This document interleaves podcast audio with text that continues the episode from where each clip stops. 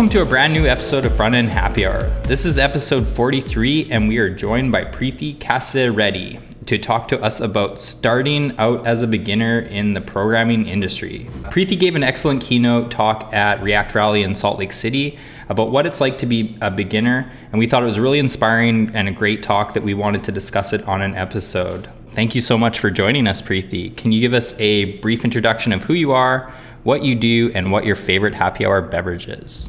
So I'm Preethi Kasireddy. I'm currently a blockchain engineer, actually. Um, my background is I was actually a venture capitalist a couple years ago. I worked at Andreessen Horowitz. And so my job was to meet with entrepreneurs every single day and decide whether Andreessen Horowitz would invest in them. And uh, I met with a lot of amazing entrepreneurs and eventually wanted to be in their shoes, but the one missing skill set I felt like I didn't have was knowing how to build my own product. And if I was going to build my own company, I wanted to build it myself. And that's when I started to teach myself how to code and then eventually fell in love with code and became a software engineer. So then I worked at Coinbase after that and a few other um, contracting stuff, and now I'm doing 100% blockchain engineering. That's awesome. I love that story too. Just like, gotta build it myself and I'll jump right in. And my favorite beverage is uh, this Japanese whiskey called Yamazaki. It's a delicious whiskey that's very hard to find. Let's also go around the table and give brief introductions to today's episode's panelists. Derek, do you want to start off? Sure. Um, my name is Derek Showers. I am a senior software engineer at LinkedIn. I'm Stacy London. I'm a front end engineer at Atlassian. And I'm Ryan Burgess. I'm a software engineering manager at Netflix. Before we get started, I'd uh, love to kind of hear what inspired you to give the talk at React Rally. That's a good question. So I made the transition from I was in engineering college, but I made the transition from being a non-software engineer to a software engineer, and th- and I did it pretty relatively quickly. Like within a year, I was able to get a full-time job as, soft- as a software engineer. So because I wrote about it, a lot of people have reached out to me saying like, how do I do the same thing? How do I follow that same path? And it was just kind of becoming this thing where they wanted a lot of advice but it was hard to scale that. And i felt like i really wanted to help them but i couldn't help them individually. And then i started this series called ask preethi series and it just like really took off. And i realized how much value there is in helping beginners. And i realized that as programmers, sometimes we grow ourselves and we become advanced, but we don't realize what we were when we were a beginner, and we forget that there's, there's a lot of beginners struggling. And so I kind of wanted to give this talk to motivate other people who might be interested in helping beginners also help beginners.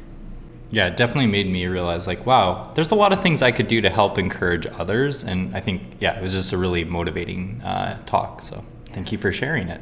In each episode of the Front End Happy Hour podcast, we like to choose a keyword that, if it's mentioned at all in the episode, we will all take a drink. What did we decide today's keyword is? Beginner. Beginner. Beginner. If at any point in the episode we say the word beginner, we will all take a drink. All right, well, let's get started. What was the first exposure to code that you've all experienced? Oh, I can tell my nerdy story. I was like 15 and my parents got their first computer, uh, or like the first family computer, and this was a very long time ago. So I was, I my my mom at work said she had gotten a computer, and this coworker was like, "Hey, cool! I have this game called Civilization.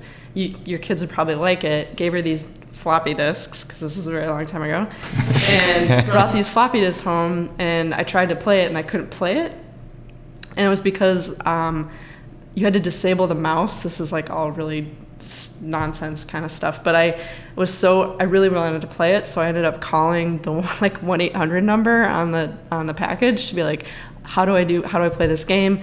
And this person walked me through the like editing the autoexec.bat file to like comment out something for the mouse driver so that I could actually play it. And then I, I played it and I was like, whoa, you can change things in a computer and like it does things when you change things. So that was sort of this moment of like, cool, maybe there's more that I could do to like tell a computer what to do. So that was kind of like my very, very first. You're like that person on the phone was really smart. Yeah. I like that it was hardware too at that point. It wasn't even software. You were just like, I'm going to manipulate the hardware. I was uh, around the same age, um, and I decided I was going to start my own web design, as I called it, web design company. Um, and so I lived in a really small town in Pennsylvania, and we went to like the uh, my friend of mine and I went to the um, uh, tire like mechanic shop and and said we'd do a website for them. And we were like trying to make money but then we realized that we'll just do it for free. And then we did that to another place another place and we did all these free websites. We had never actually made any money so it was a really shitty business. Um, but um, yeah we uh, we started our own thing and um, we even went to the bank and applied for um, like a credit card in our or like a debit card in, in our name I was maybe like 16 or 17. That's awesome. But the best part is the, I got a I got a letter from the IRS like a couple years later, and our our web design company was called DNS because Derek and Steve's Derek DNS Web Design Company, and so I got this letter from the IRS a couple years later, and it says BNS Web W E B B Design. So clearly, like the bank never relayed the right uh, like name to the IRS, and so if the IRS is ever looking for BNS Web Design, I guess I guess. Wait, what do you pay when you're making nothing to to the IRS? No, yeah, I didn't. We actually I didn't pay anything to them, but we were able to get our own credit card and our own checkbook so people could pay to BNS Web Design. That's awesome. Mine was a little bit different. So, because I didn't start web web programming until like a couple years ago, uh, my first interaction was in college, and I was an industrial and systems engineer. And we kind of took all kinds of engineering courses, and one of the requirements was you had to take CS 101 and CS 102. But I had this like weird conception of what so- uh, computer science was at the time. I thought it was just like some really nerdy people sitting in their basements and like coding and like had no social life. And so I was avoiding CS 101 and 102 as much as I can. And it was like junior year and I couldn't avoid it any longer because it was a requirement. And then I was like, all right, I'll take it in a community college because I just didn't want to take it as my main course. I took it and it was like C sharp or something or C plus, I forget C plus plus or C sharp. And it was like the worst class in the world. And it goes to show you that your first experience with coding really really matters in terms of how whether you get into it or not. Because at the time for me it was just a class and it was a forced class and it was like a duty and I just did it and I was I forgot about it.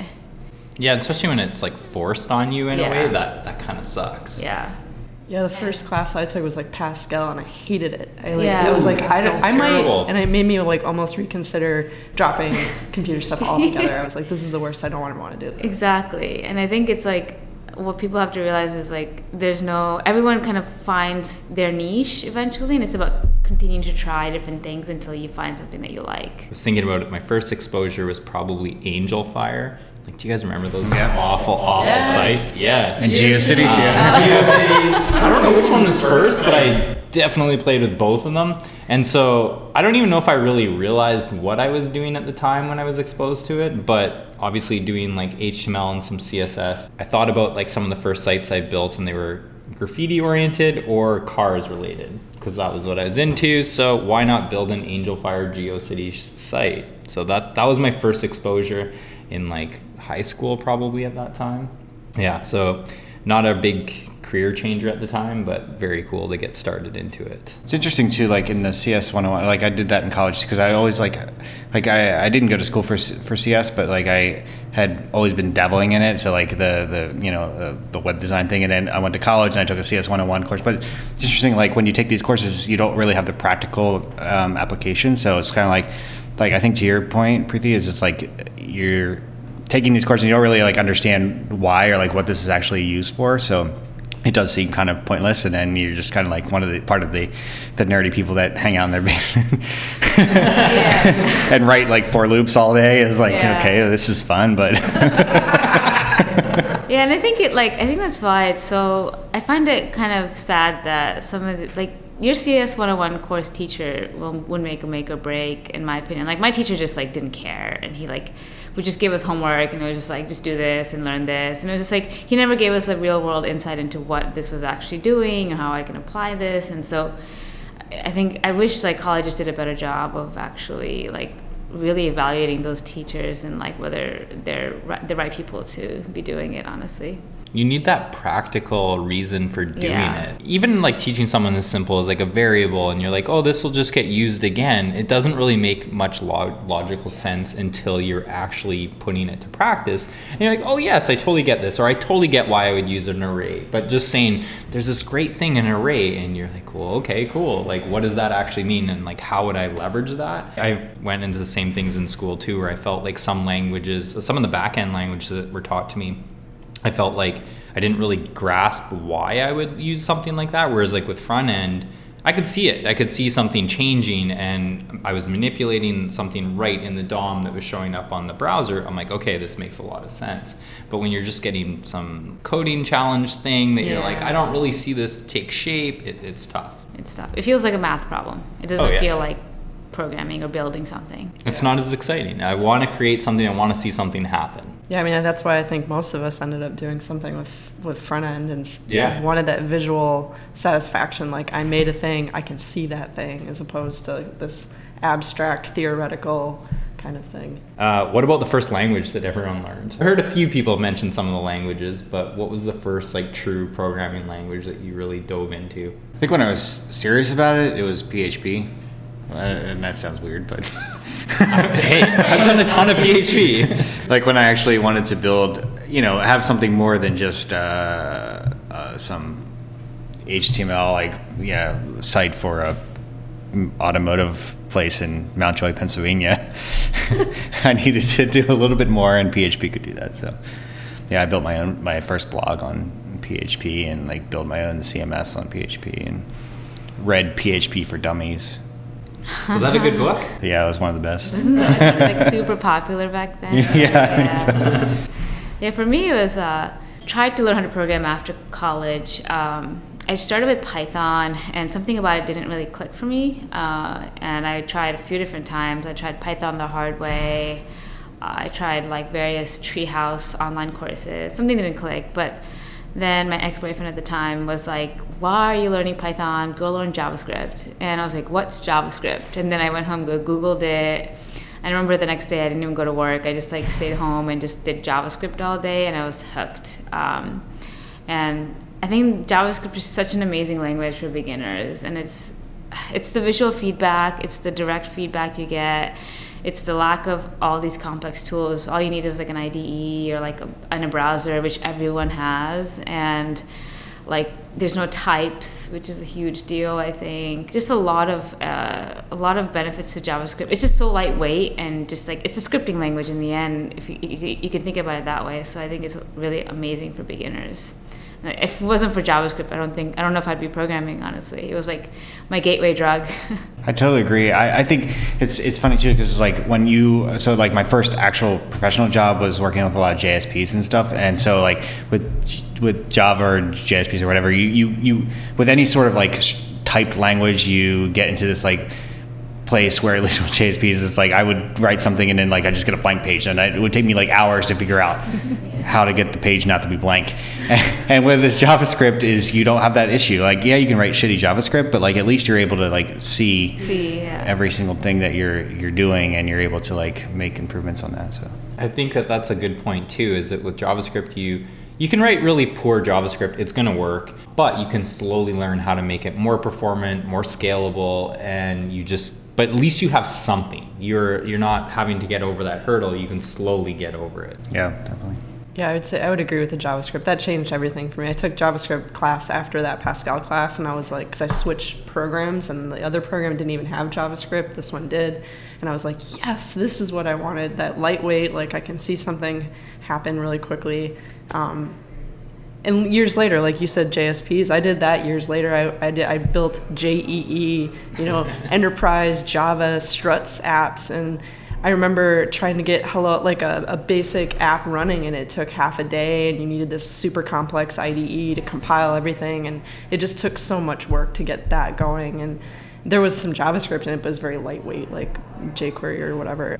So anyway, I think yeah, JavaScript really changed it for me. My very first job out of school, I did a little bit of JavaScript, but it was like LotusScript, which is a variant of ECMAScript. So it was very similar in some ways, but also weird. So I had like this very bizarre path of like JavaScript, HTML, and CSS was always the pro- like the the common denominator, and then on top of that were these other like application languages of like JSPs and JE or ASP.NET or like over the years various application web application languages but that other stuff was the thread that kept me going because i knew that stuff was the stuff that i really loved Yeah. Do you miss writing .NET? no Have you seen the new .NET? It's not that bad. No, it, it is better. I haven't actually had to write anything in it, but I've looked at the syntax and I'm like, okay, it's, a little a bit nicer. better, but I wrote enough .NET to be like, nah, you've scarred me for life. I'm not doing that. My actual first like language that I would say that I spent a lot of time in was AS2, like Flash. I did a little bit of AS1, but AS2, I spent a ton of time building like applications and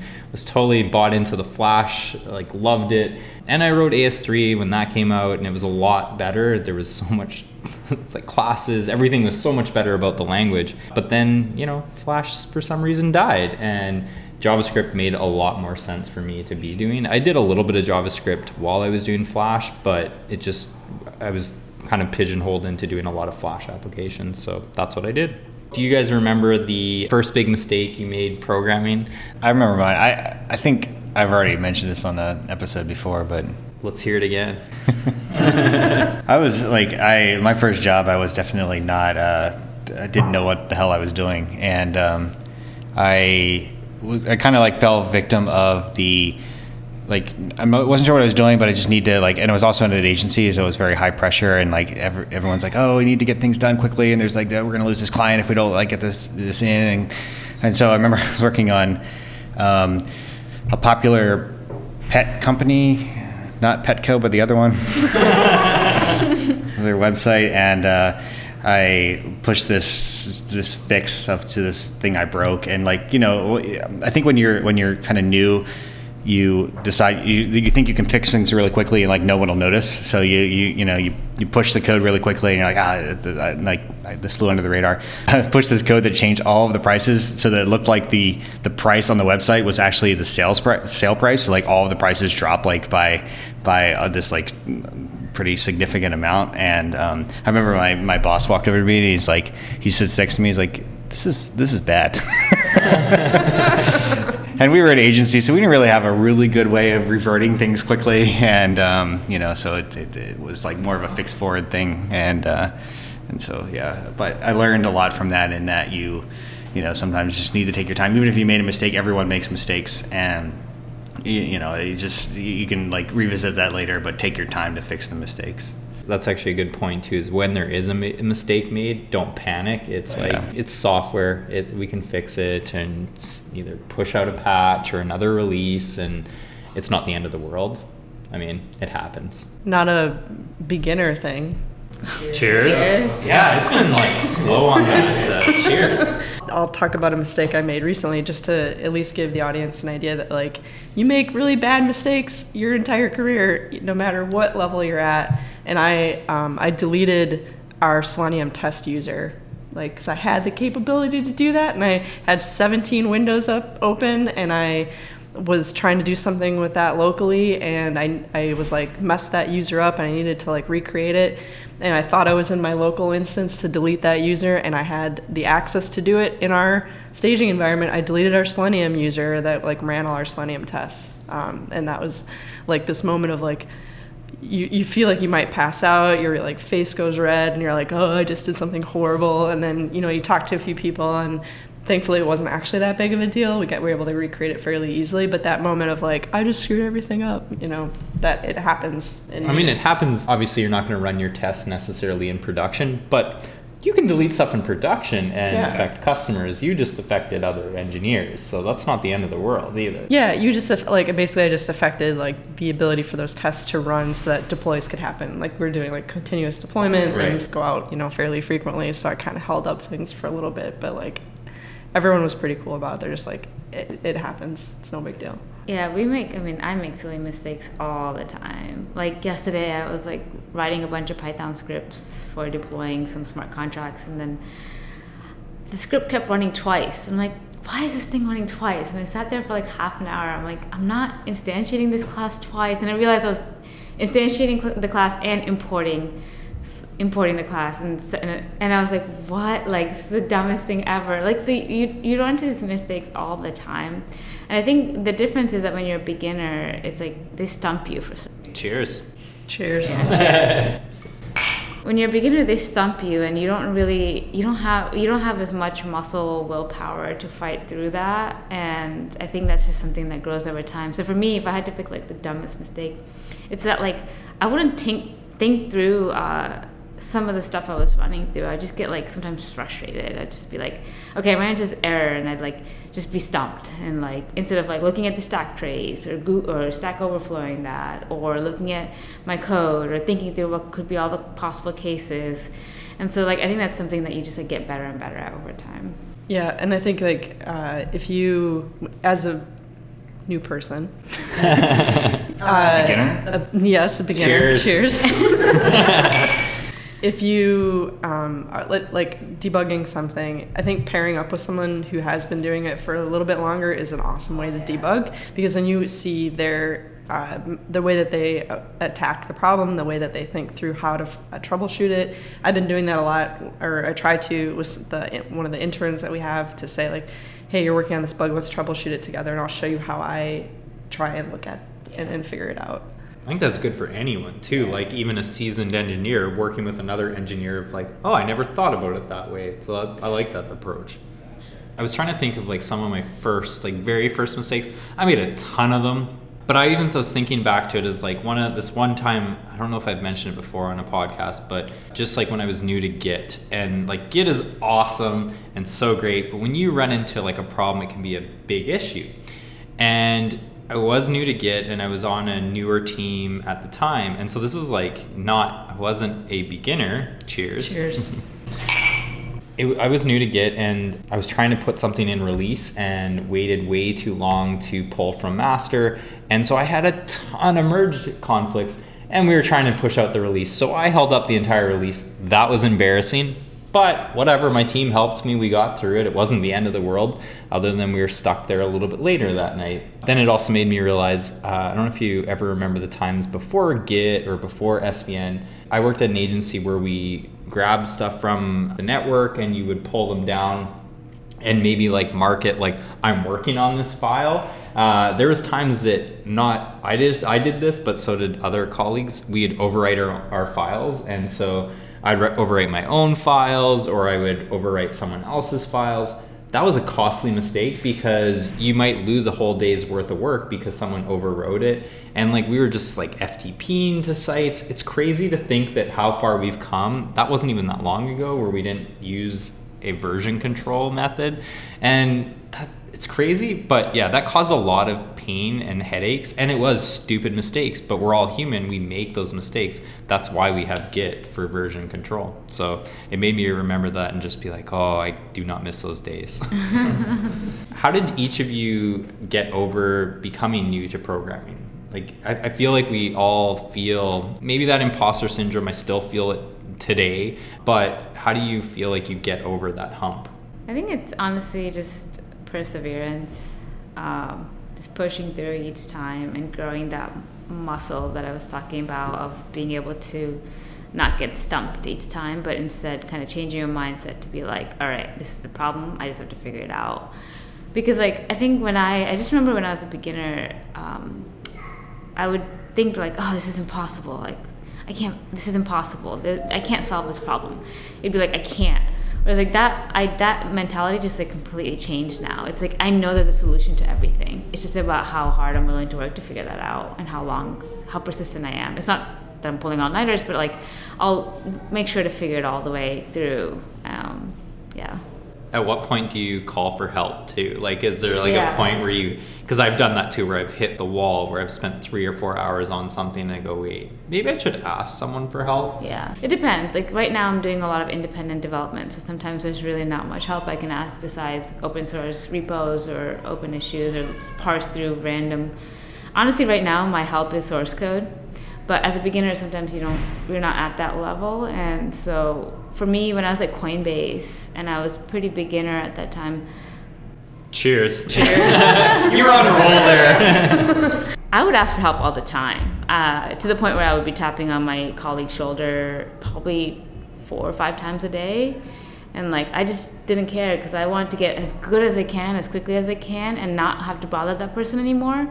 Luckily, I think there's a, a few people in each company that are willing to help those people. And you got to find that one person who's like willing to just drop his things and just like, or her things and help you and I and I think every company has that. Just to just find that person and ask. I think as a, especially when you're new, it's okay to ask questions. But if you're there for five years and then you're asking the same questions, it might be a little bit different. So take advantage of that beginner time to ask questions. Cheers. Cheers.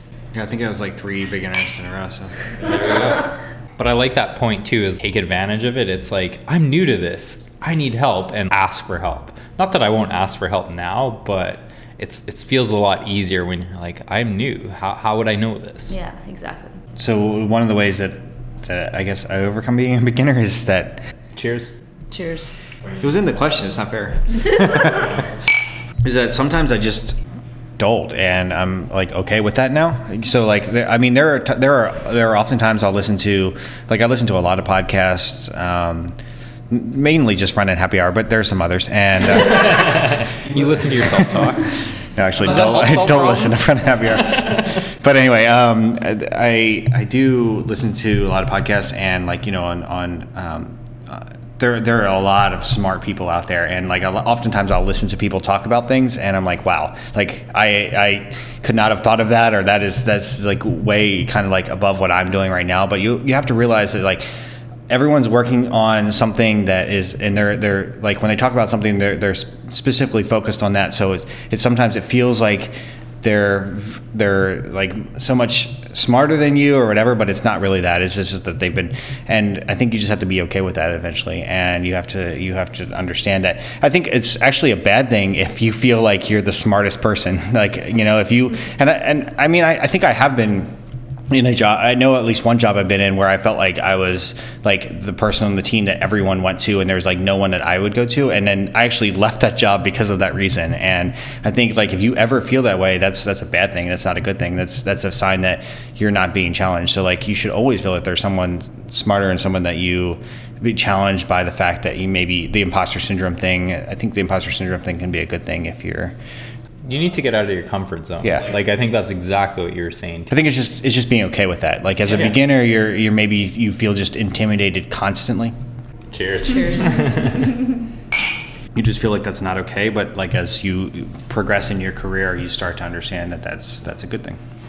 I think maybe one of the things that helped me get over the hump of like feeling like I, I didn't know how to solve something was that I had a mentor. So I feel like there's there's two sides to this. Like be per, like have perseverance and be be curious and be resourceful and like now there's so much available to you online to find answers, but do that for sure. But then also like a good company is going to make sure the beginners have resources to help them, including people. And so spend some time digging into it and then like you know you spend an hour on something and you're not getting anywhere like hopefully your company has made it clear to you that like as as this new person that you have this person that's a mentor somebody that you can go to to ask questions. Or like you were saying some every company has somebody that is nice and you know that they're going to be helpful to you that you could go and ask that question and then they can help lead you. So like the combination of being curious and persevering and just like not giving up and also knowing at some point there is somebody to help you i think is huge. Yeah i totally agree. And i think like on the idea of asking questions a lot. I also think it's important. Like I, I do get a little bit. I'm trying to say it in a nice way. Annoyed when like someone comes up to me and they haven't really thought through anything. It's like it's not working. Yeah. Like that's not the kind of questions I'm I'm talking about. I'm talking about someone who like it's not working. They tried this, this, this, and they want to come to you with like, hey, I tried this and I don't know what else to do uh, I think people that are willing to help are much more willing to help you at that point because they realize that you went through the effort of like trying all these and they'll kind of guide you. Whereas like if you just go to them with like nothing, then there's it's much harder because then they're basically doing your job for you at that point. Yeah, you just go to Stack Overflow and you can see that. Like yeah. somebody posts like one line, one line question, you know, and it's like everyone's kind of like negative, negative votes. uh, I think that that really is it. Is like you outline all the things that you've already tried. Now you actually help them to be able to like pinpoint an issue they're going to go through all those things that you already did too. So if you're like, I tried this, this, and this, this is what I expected to see, but this is not what I saw. That helps really pinpoint the issue. They might actually be able to see something a lot quicker so that you wouldn't be as annoyed, which I, I completely agree. And I think this is even something that in a senior engineer we, we do is we run into issues all the time, but it's all about how you ask for help from another colleague. It's not, yeah, it's broken well, what about it is broken? Like, what did you try? What are the things that you went through? And I think that's really, really. You also save the, solve the problem yourself a lot of times. Like it's the, I guess it's the rubber duck. The rubber duck. Yeah.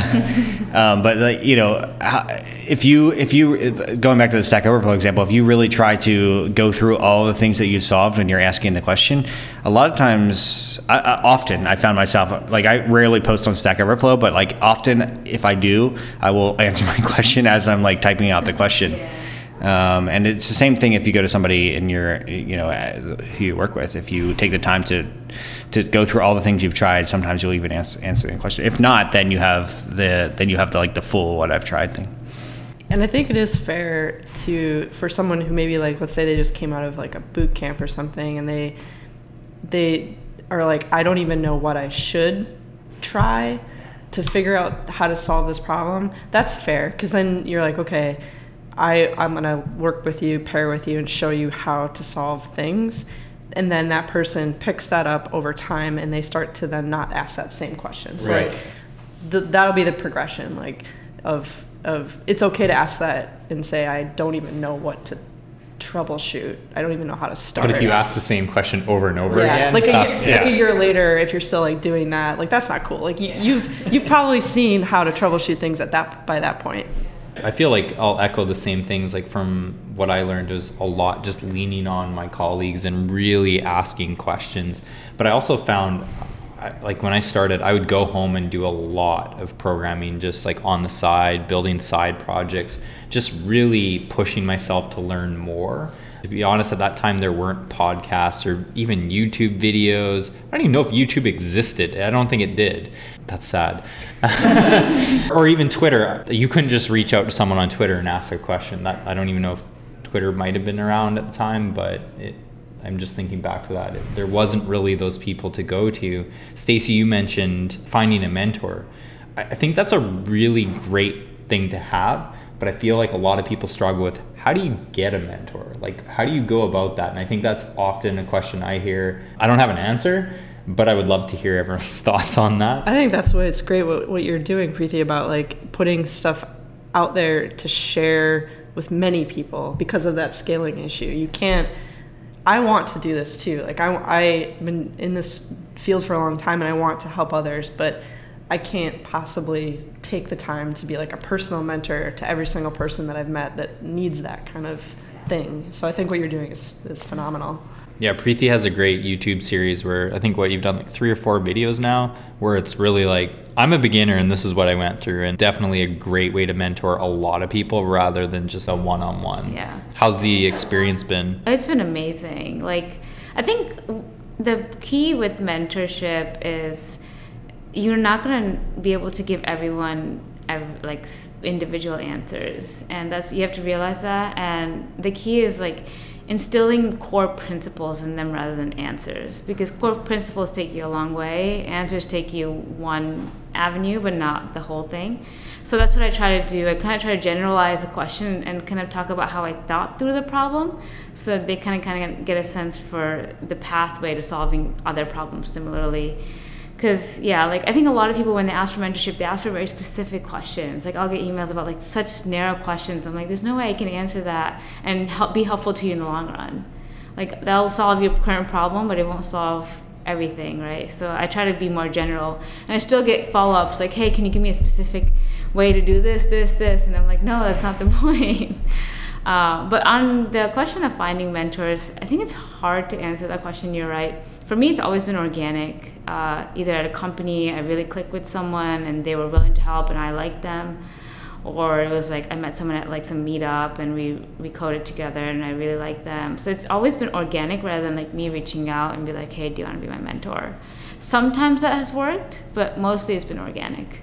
Yeah, I, I would agree. I think a lot of times I've had yeah colleagues that I've just maybe it wasn't even mentioned that I treated them like a mentor, but I just kept learning from them a lot, and you know would lean on them. I, I found even in my career now, even sometimes on Twitter, like I might even like send someone a message, like a DM message to say like, hey, how would you handle this? And like, I would love to hear your thoughts on it and feedback on maybe how I've done that. Is almost even reaching outside of the company that I'm working at because I think that's a powerful tool. I've been asked questions on Twitter and I will respond. Like, and I, you know, I'm like, hey, if I can help, that's great. So I think it, it is great that there are tools available for that too, is it doesn't necessarily have to be someone at your company.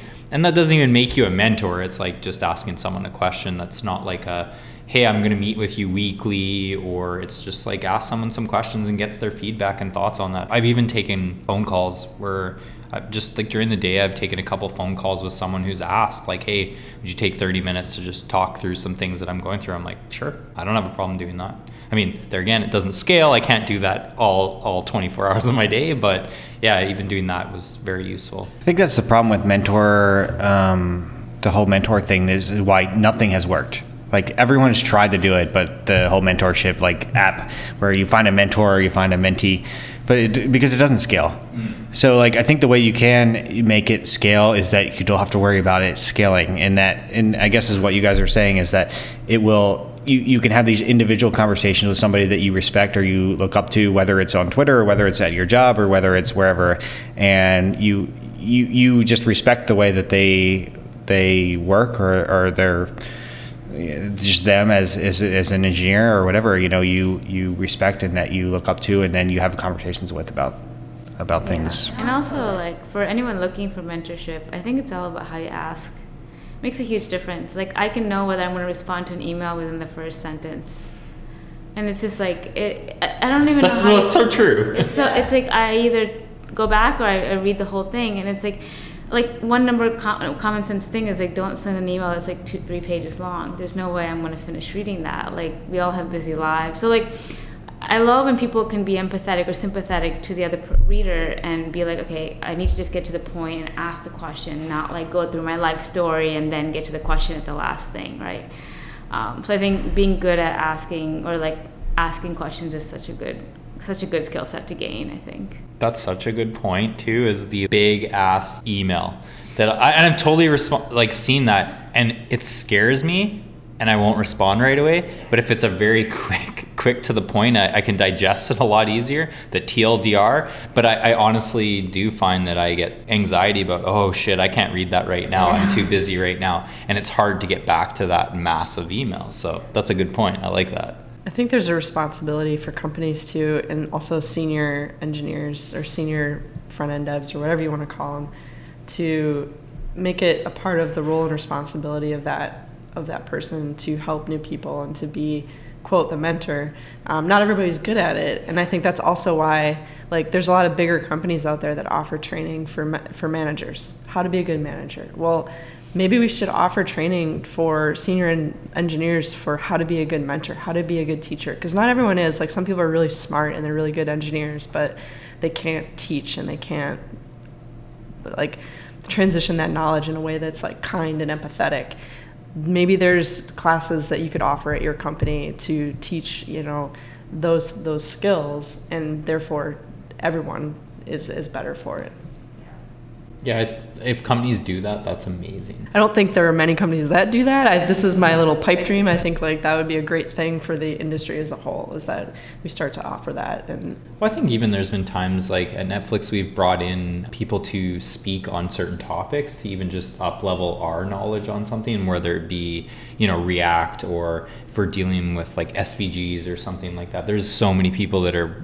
way smarter than us and they've really dived deep into that subject matter. And so it's like really useful to just say, hey, can you come speak to us for a bit and share your knowledge and then we can ask some questions and you know within an hour or two you learn a ton. So I think there is like more companies need to do that. Yeah, the getting over the hump thing. Like if you're picking a new framework and everybody in your team has to like learn this new framework then maybe bring in like a trainer or somebody to do like a, a one like a couple day uh, course for everybody on the team. Like that's huge. Everybody learns. That that's I think one way to help not everybody at all levels, not just beginners.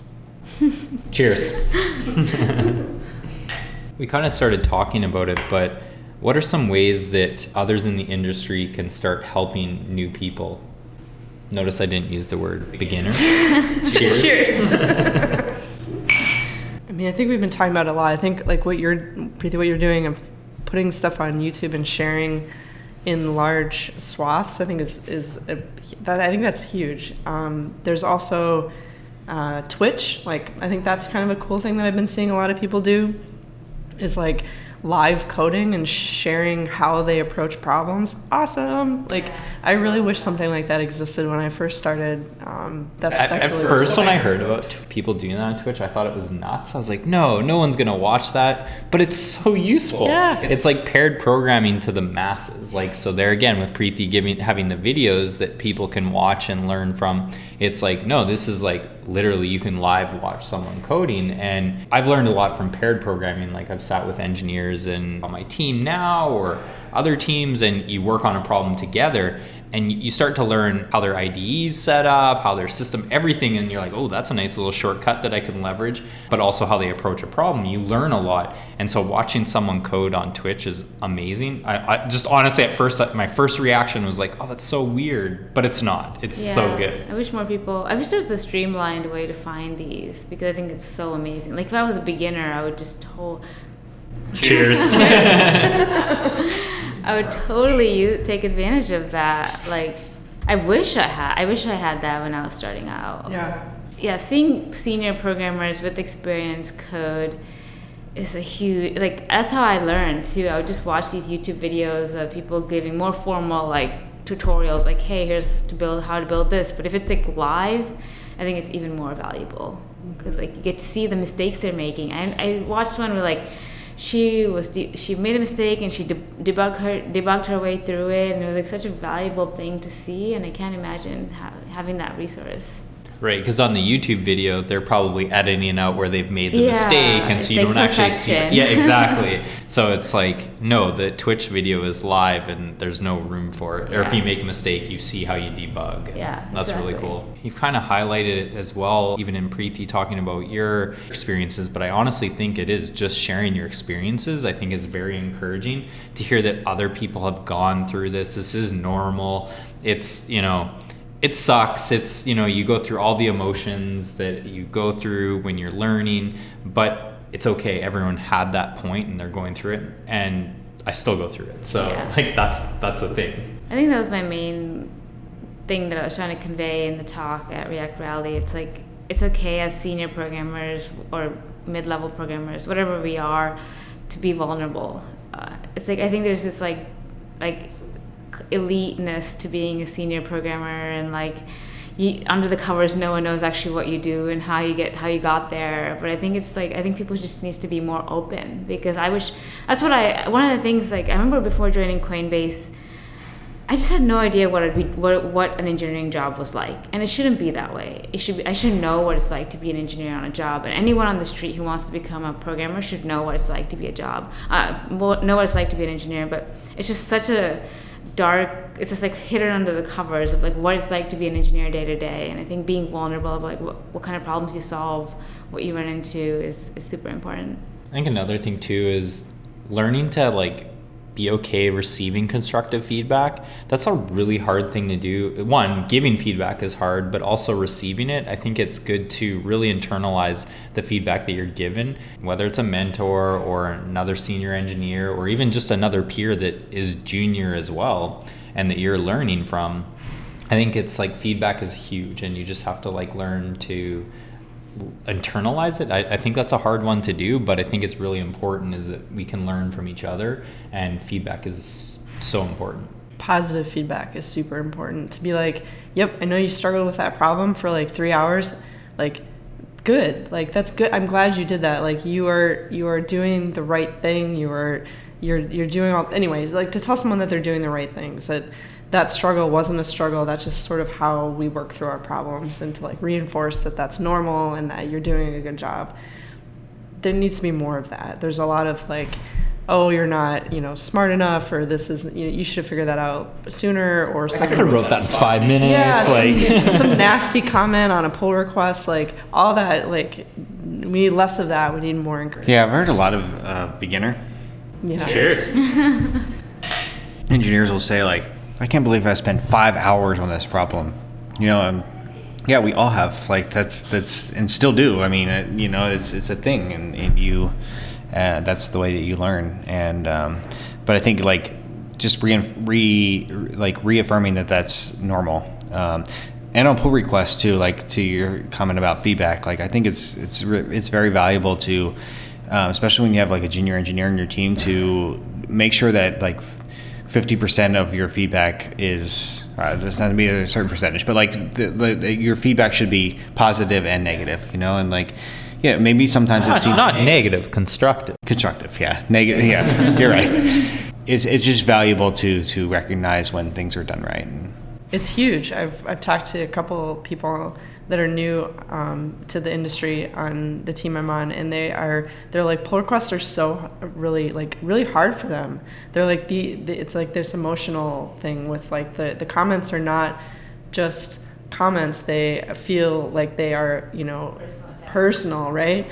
And so I think it is very important for us to be um, positive in pull requests and to say like hey, like that was nice, like good job with that thing, or like that piece of code was really good, or I don't know, to put some sort of encouragement in them instead of it's always being, always being some sort of constructive criticism, have it be positive as well. Negative, means think you mean? that's No. really- I, but like we go back to we go back to like I'm sorry uh, no, go go back to like what we were talking about I think at the very beginning is that like we get so used sometimes to to it being a certain way that like people come people people come into the industry that are new and like aren't used to that and like we're so used to maybe like getting all of these like you know very direct criticisms and whereas people that are new are not used to that. And like i think you just have to like it's just it's just going back to like it's it's really hard sometimes to distance yourself from like spending years in the industry to like going back to your first first um, first time with like doing something. And you, you tend to forget that i guess. And i think it's important to try to remember what it was like empathy is the biggest thing. I love that you just said that. I was like, empathy. That is exactly what it That's is. what I was Like, trying to say when you were word. saying that, I was thinking about it, and I was like, actually, I appreciate the people who are like direct to me right now. But when I was a beginner, um, we I didn't appreciate. I, I used to get like I thought it was a personal attack against my code or my thing, and so I think it's like your feedback. You should empathize with the person you're giving feedback to, and like really think of put yourself in their shoes and be like, how would this person react to this? And like, if it's like someone you worked with for five years, you can probably say something super direct and they won't take it personal. But if it's like a brand new person on your team, like you probably want to be a little bit more like constructive about it. Yeah, Yeah. yeah. No, I think that's valid, and especially in pull requests. Like, I think to all your points there, I was thinking about. I'm like, yeah, for the most part, if I'm gonna make a comment on a pull request, it's like, hey, why did you do this, or like, can we change that, or this isn't as performant, or it's like questioning that. But with someone who's newer, it's like making sure that you highlight. This is amazing. Like this part is good, and then you know, and make it a, and make it a and make it a way that they can learn too. Like uh, one of the one of the shittiest thing I think in a pull request is when somebody comments on something that you wrote and said this is basically like maybe they'll say this, but this is shit. Like you should change this. Well, okay. Well, Why should I change it? But then most of the, some of the times that person doesn't know how they would do it better. So like what I always appreciate is when somebody is like takes the time to think about like how they would do it better and and like puts that in the comment. And maybe you don't have to write the like full implementation in the comment, but like you you have at least thought about it and that forces you to think about it when you're giving comment or when you're giving feedback to somebody like this is how I would this is like generally how I would do it. And, And even better, if you if some new if it's a new person and they've they've submitted this pull request and there are a lot of things wrong with it. Maybe they didn't do anything right. That's fine. Like maybe they didn't have any help and nobody's helping them. Instead of tearing apart the pull requests, being like, "That's wrong. That's wrong. Everything's wrong." Hundred comments of wrong, wrong, wrong. Like just walk over to them and be like, oh my "Hey, god, yes. just just approach them and be like, "Hey, I was like taking a look at your pull requests. Um, would you mind if we work together on improving it? There's some cool things I can show you." Blah blah blah, and then sit down with them, pair program it, fix it, push it up instead of doing like 10 million comments because 10 million comments to a new person and even a senior person is really hor- is like awful. Like that's not. The, I feel like that's the really not human way to deal with um, the root cause of something. The root cause is you should be pairing more, you should be helping each other more, and not tearing each other apart in pull requests. Yeah, I think it's like at some point sometimes i feel like some people feel good doing it. It's like getting you, you, get like a million notifications from someone like shitting on someone's code and they probably feel so good doing it. But like I, I appreciated like i remember when i first started coinbase was written in ruby i think and i was like i didn't know ruby and like it was my first pull request and like the person who code reviewed it instead of sending me 20 different notifications with my with the feedback he was like walked up to me and pulled this chair and he's like all right let's figure this out together. And like that's so much better so much less daunting than having to receive all those things and be like okay wh- wh- how do i solve this? Like what do i do? And like freaking out that i didn't do a good job or something. Yep it's so impersonal and it's also very public. And that's not cool like public shaming or whatever like this culture of shame tech or whatever like stop that just be helpful. And it's lazy. Like I feel like it's lazy to yeah. just just go through and just rip apart somebody's code because you're like, oh yes, like this is the one I can actually write a lot of feedback on. You know, like no, come on, like uh, yeah, I agree. Uh, if you can just not write anything and go over to somebody's desk and give them personal feedback, or if you're not in the same office, you know, you can do it in other ways. It doesn't have to. It can be very yeah. yeah. Yeah, it doesn't have to be so public because I think that is daunting too. Is the fact that it's like not only are you receiving the feedback, that's fine but it's like everyone else can see this yeah. yeah. and it's like oh my god they think my code's so bad and like this other person saw it and uh, that full first pull request at any company in general even i don't think you ever get over it because it's like the first pull request is always that scary moment where you're like this is my code and take a look at it. And it, it's scary because you're like, I don't know how they're going to receive this. I don't know how they're going to respond. And so, even someone who's very junior or someone who's very senior, I think you all have to deal with that. And that is scary. So, getting a bunch of daunting comments, that's terrible. I like the just take a step back, go talk to them, and work that problem out. All right, at the end of each episode, we like to share pics of things that we found interesting and would like to share. Let's go around the table and share today's picks for this episode. Preethi, do you have any picks you'd like to share with our audience? Yeah, sure. I guess I'll talk about. Uh, I'll pick things that help me as a beginner learn. Yeah, um, that'd be awesome. So one of the, one of the things I the way I got to where I am quickly is by just like shoving information in my face and like just like learning things from a million different angles. I think that's what helped me the most. So one thing I did was listen to podcasts all the time. So like Front End Happy Hour, Software Engineering Daily, Changelog. Um, so I would say like listen to podcasts because and even if you don't understand what's going on or what they're saying, that's fine. I think like this terminology will start to get more familiar to you and you'll start to put these pieces together. And I think I grew as a programmer so much by listening to podcasts. So I'd say like podcasts are my first pick. Two is follow the right follow people on Twitter that you like that are in your space, like JavaScript, React, Flow, whatever it is, whatever you're coding. Like follow people and like really listen to what they're having to say because that helped me a lot. Like I followed Dan and a bunch of the Facebook engineers and a bunch of Netflix engineers and just like just like honestly just like stalk them and learn from them and that's how I learned really quickly. Um, and I would say my third resource was I found a few blogs that I really, really liked. And like, for example, Free Code Camp has like a, a blog that I think is phenomenal for beginners, or like a few people that I really like their writing of, and just like stalk all their blogs and learn from them. So it's I think like my my pick is basically a bunch of resources because I think the best way to get good really fast is to learn things from different angles and don't learn thing don't learn something from one source and think you're done because there's so many gaps to fill and you fill that by like seeing it from different angles I think that's a really good point. I love even hearing what you said about podcasts because I always wonder is like how much can you learn from podcasts because you're typically listening to maybe driving or walking or whatever you're doing on your commute. And I, I, think it is true is that you do learn like just hearing things and you can kind of oh, I don't understand that, but I might go look it up after. I like that. That's that's really cool. Derek, what do you have? Um, so my first one is a um, program that I just tried going through. It's called CS50. It's a Harvard um, program, and um, what I like about it is the instructor or the professor is really animated and really engaging. His name is David Malan, I guess his name. But um, it, like if you're a beginner and you want to learn like some like computer science fundamentals, I think it's a really good program to go through. It's free and um, you can go through. You can do exercises. It's good.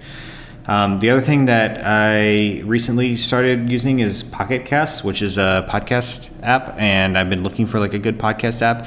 And you know, I'm a huge Apple person. I hate the. I like that you're getting out of the Apple native- world there. I hate the native podcast app on Apple. I've actually used Overcast for a while, and I actually don't love Overcast. So, um, Pocket Cast is cool because you can load, you can um, create playlists and stuff out of it, and uh, they they like stay with you versus trying to like be intelligent about it, which I hate about podcast apps. So. And then the other one is more of an iOS um, podcast, but I really like it. It's called Fatal Error. Um, I saw um, one of the guys at uh, try! Swift, the recent conference I was at in New York, and he you know, spoke at this conference. But um, he's also self-taught, and um, he didn't go through computer science, and he's one of the guys on this podcast. And it's a really cool podcast. It's about design patterns on iOS, but it's called Fatal Error. It's definitely worth checking out if you're into any sort of iOS development. Nice. Stacy, what do you have? All right, three picks. Um, so the first pick I know has been probably a pick on many episodes, but for an episode where we're talking about being new to the industry, I really do feel like Front End Masters is, and I know we have multiple people that are panelists that are actually teachers on it, um, but I I've found it so valuable to watch people. Um, not only speak but see their their screen and then take this ability to like pause and play and and and build the thing that they're they're talking through. It there's so many great courses on there. I think it's a phenomenal resource if you're just starting out. Not even just starting out. Like I feel like Or it's now. still one that's Still. still, useful. Yeah. Absolutely, yep. And then the other two have are nothing to do with that. Well, Nordic.js, I'll, I'll mention that. Um, I just went to that. Um, Mars did a really great talk at that. Um, and it's a really great conference, uh, similar to uh, other conferences, but also different in that it was, I don't know, there, it had sort of an interesting techno party vibe going to it. I, I don't know how else to describe it. It was very unique, and I, and I like that. Um, the talks were also really well done. Um, so if you get a chance and you want to explore Stockholm, I think you should get some tickets to Nordic.js next year. Um, and then my third pick is uh, while attending that conference, also decided to do some more exploring. I went to Norway and saw some fjords and everything's beautiful. Everything is just very uh, epic and beautiful. Those are the, the two words I would use for almost everything that I saw there. So, um, if you ever have the opportunity, you should definitely check it out. Well, following your Instagram, it definitely showed how epic and, and Yeah, nice it sure. was. So yeah. All right, I have two picks. One, actually, since we've been talking about all Preethi's talk and that inspired this, was the talk at React Rally you gave, which was we all started somewhere. So definitely check out Preethi's talk. It is now available on YouTube. It's at uh, React Rally in Salt Lake City. And then my second pick is a documentary that I watched, I believe it was yesterday on Netflix called Fed Up. It's talking about like all the sugars in foods and how bad it is and like they compare it to how smoking was in like 1950 when they started saying how bad it was and how long it took to actually get rid of smoking and ban it from like marketing and everything like that. And it kind of was really eye-opening how crazy like sugar is marketed to kids and like you have Pepsi and Coke, not to pick on them, but they have like will advertise in schools and it's it's pretty crazy just to see what that industry is doing and maybe to question it a bit. So it's a really, really powerful uh, documentary. I highly recommend checking that one out. So before we end the episode, I want to thank Preethi for joining us as a guest. Thank you so much. It was a pleasure having you. Where can people get in touch with you? You can email me at preethi at preetiready.com or tweet at me. Probably is the best option. And on Twitter, you are I am underscore Preethi. perfect. Yeah. Thank you all for listening to today's episode. We'd love to hear your stories about when you first started out. Tweet at us at frontendhh. Any last words? Beginner. Beginner. Cheers.